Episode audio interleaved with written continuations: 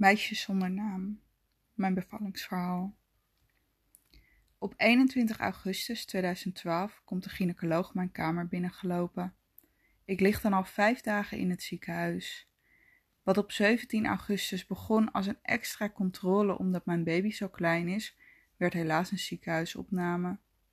De afgelopen dagen lig ik iedere dag aan een hartmonitor om te kijken hoe het met de baby gaat. Helaas zit er geen verbetering in de situatie. Ze is te klein en haar hartslag zwakt soms af. Ik word ingeleid met 37 weken. De datum staat vast. Er worden mij wat dingen uitgelegd over de inleiding. Op 28 augustus krijg ik een ballon ingebracht. Dit zorgt voor een kleine ontsluiting. Zodra de ballon eruit valt, gaan ze de bevalling starten.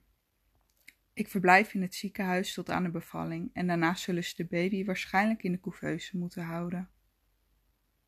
29 augustus 2012. Zoals de afgelopen twee weken word ik weer gewekt door de verpleging. Ik heb vannacht slecht geslapen.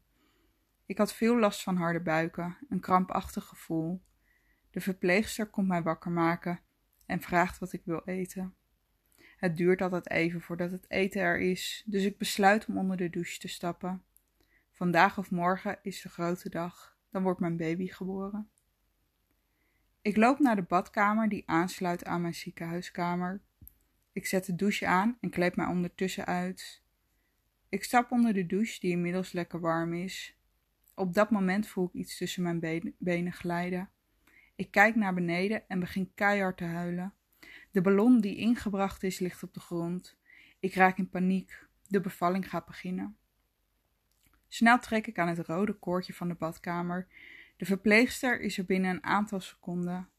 Naakt, met alleen een handdoek om mij heen, wijs ik naar de grond. De verpleegster glimlacht. Kan ik nu nog wel douchen? vraag ik met een trillende stem. Ja lieverd. Stap er maar onder, dat kan geen kwaad. Binnen één minuut ben ik gedoucht. Ik wil mijn moeder en vriend bellen om ze op de hoogte te brengen. Ze zijn gelukkig al onderweg, dus het zal niet lang duren voor ze er zijn. Ik ben doodsbang.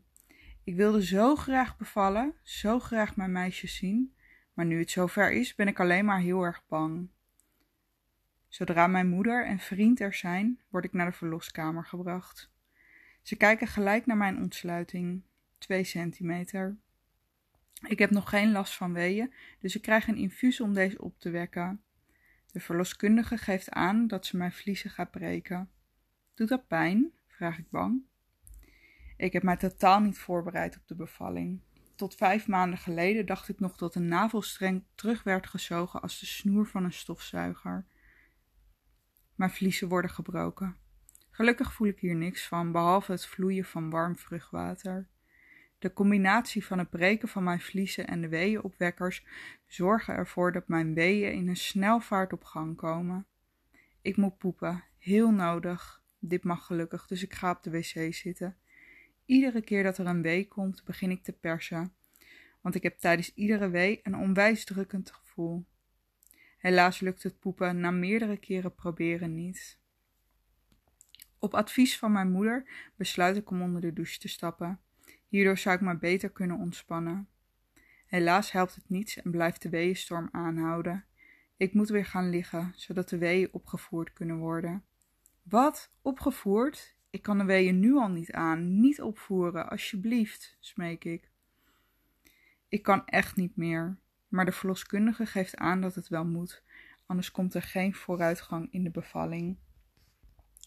Inmiddels zijn we al een paar uur verder en willen ze kijken hoe het ervoor staat met de ontsluiting. Ik hoop ontzettend dat ik er al bijna ben. Ik kan echt niet meer. 6 centimeter is haar constatering. Maar je moet stoppen met persen. Je baarmoedermond is helemaal opgezwollen van het persen.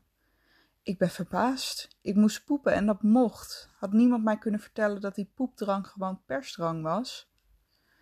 Ik probeer er bij iedere wee op te letten dat ik niet pers. Maar sinds ik erop let, lijkt het alleen maar erger te worden. Ik moet persen, ze moet eruit. Na kort overleg besluiten we dat een ruggenprik de beste optie is. Maar het is druk, dus ik moet nog even wachten. Als na een kwartier nog niemand is geweest voor een ruggenprik, denk ik dat ik gek word.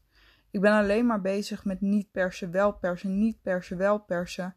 Ik druk hysterisch op de knop zodat er iemand langskomt. Zodra de verloskundige binnenkomt lopen, roep ik: Waar blijft mijn ruggenprik? Ik kan echt niet meer. Met een huilende ondertoon. Na een aantal minuten, die uren lijken te duren, word ik opgehaald. Ze rijden mij met bed en al richting de afdeling voor de ruggenprik. Er mag niemand mee, dus ik moet mijn vriend en moeder achterlaten. Ik ben zo bang. Ik wil de ruggenprik echt, maar het klinkt zo eng. Eenmaal bij de anesthesist gaan ze gelijk aan de slag.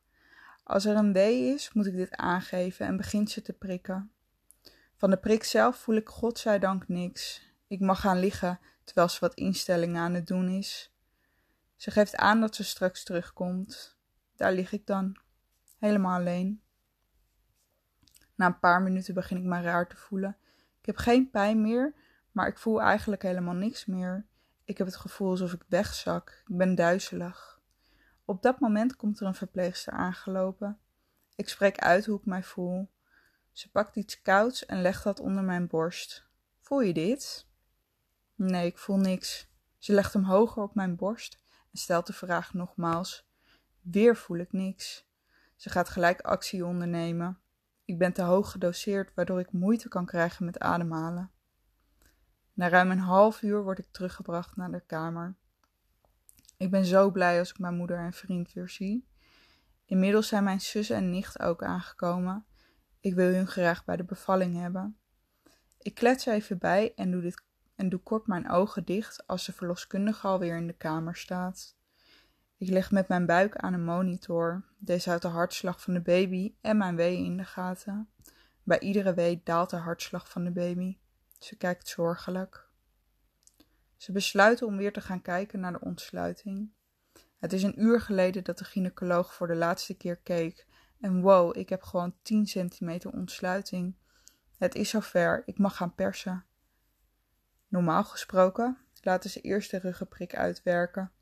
Maar omdat de hartslag van de baby steeds verder daalt bij iedere wee, is daar geen tijd voor.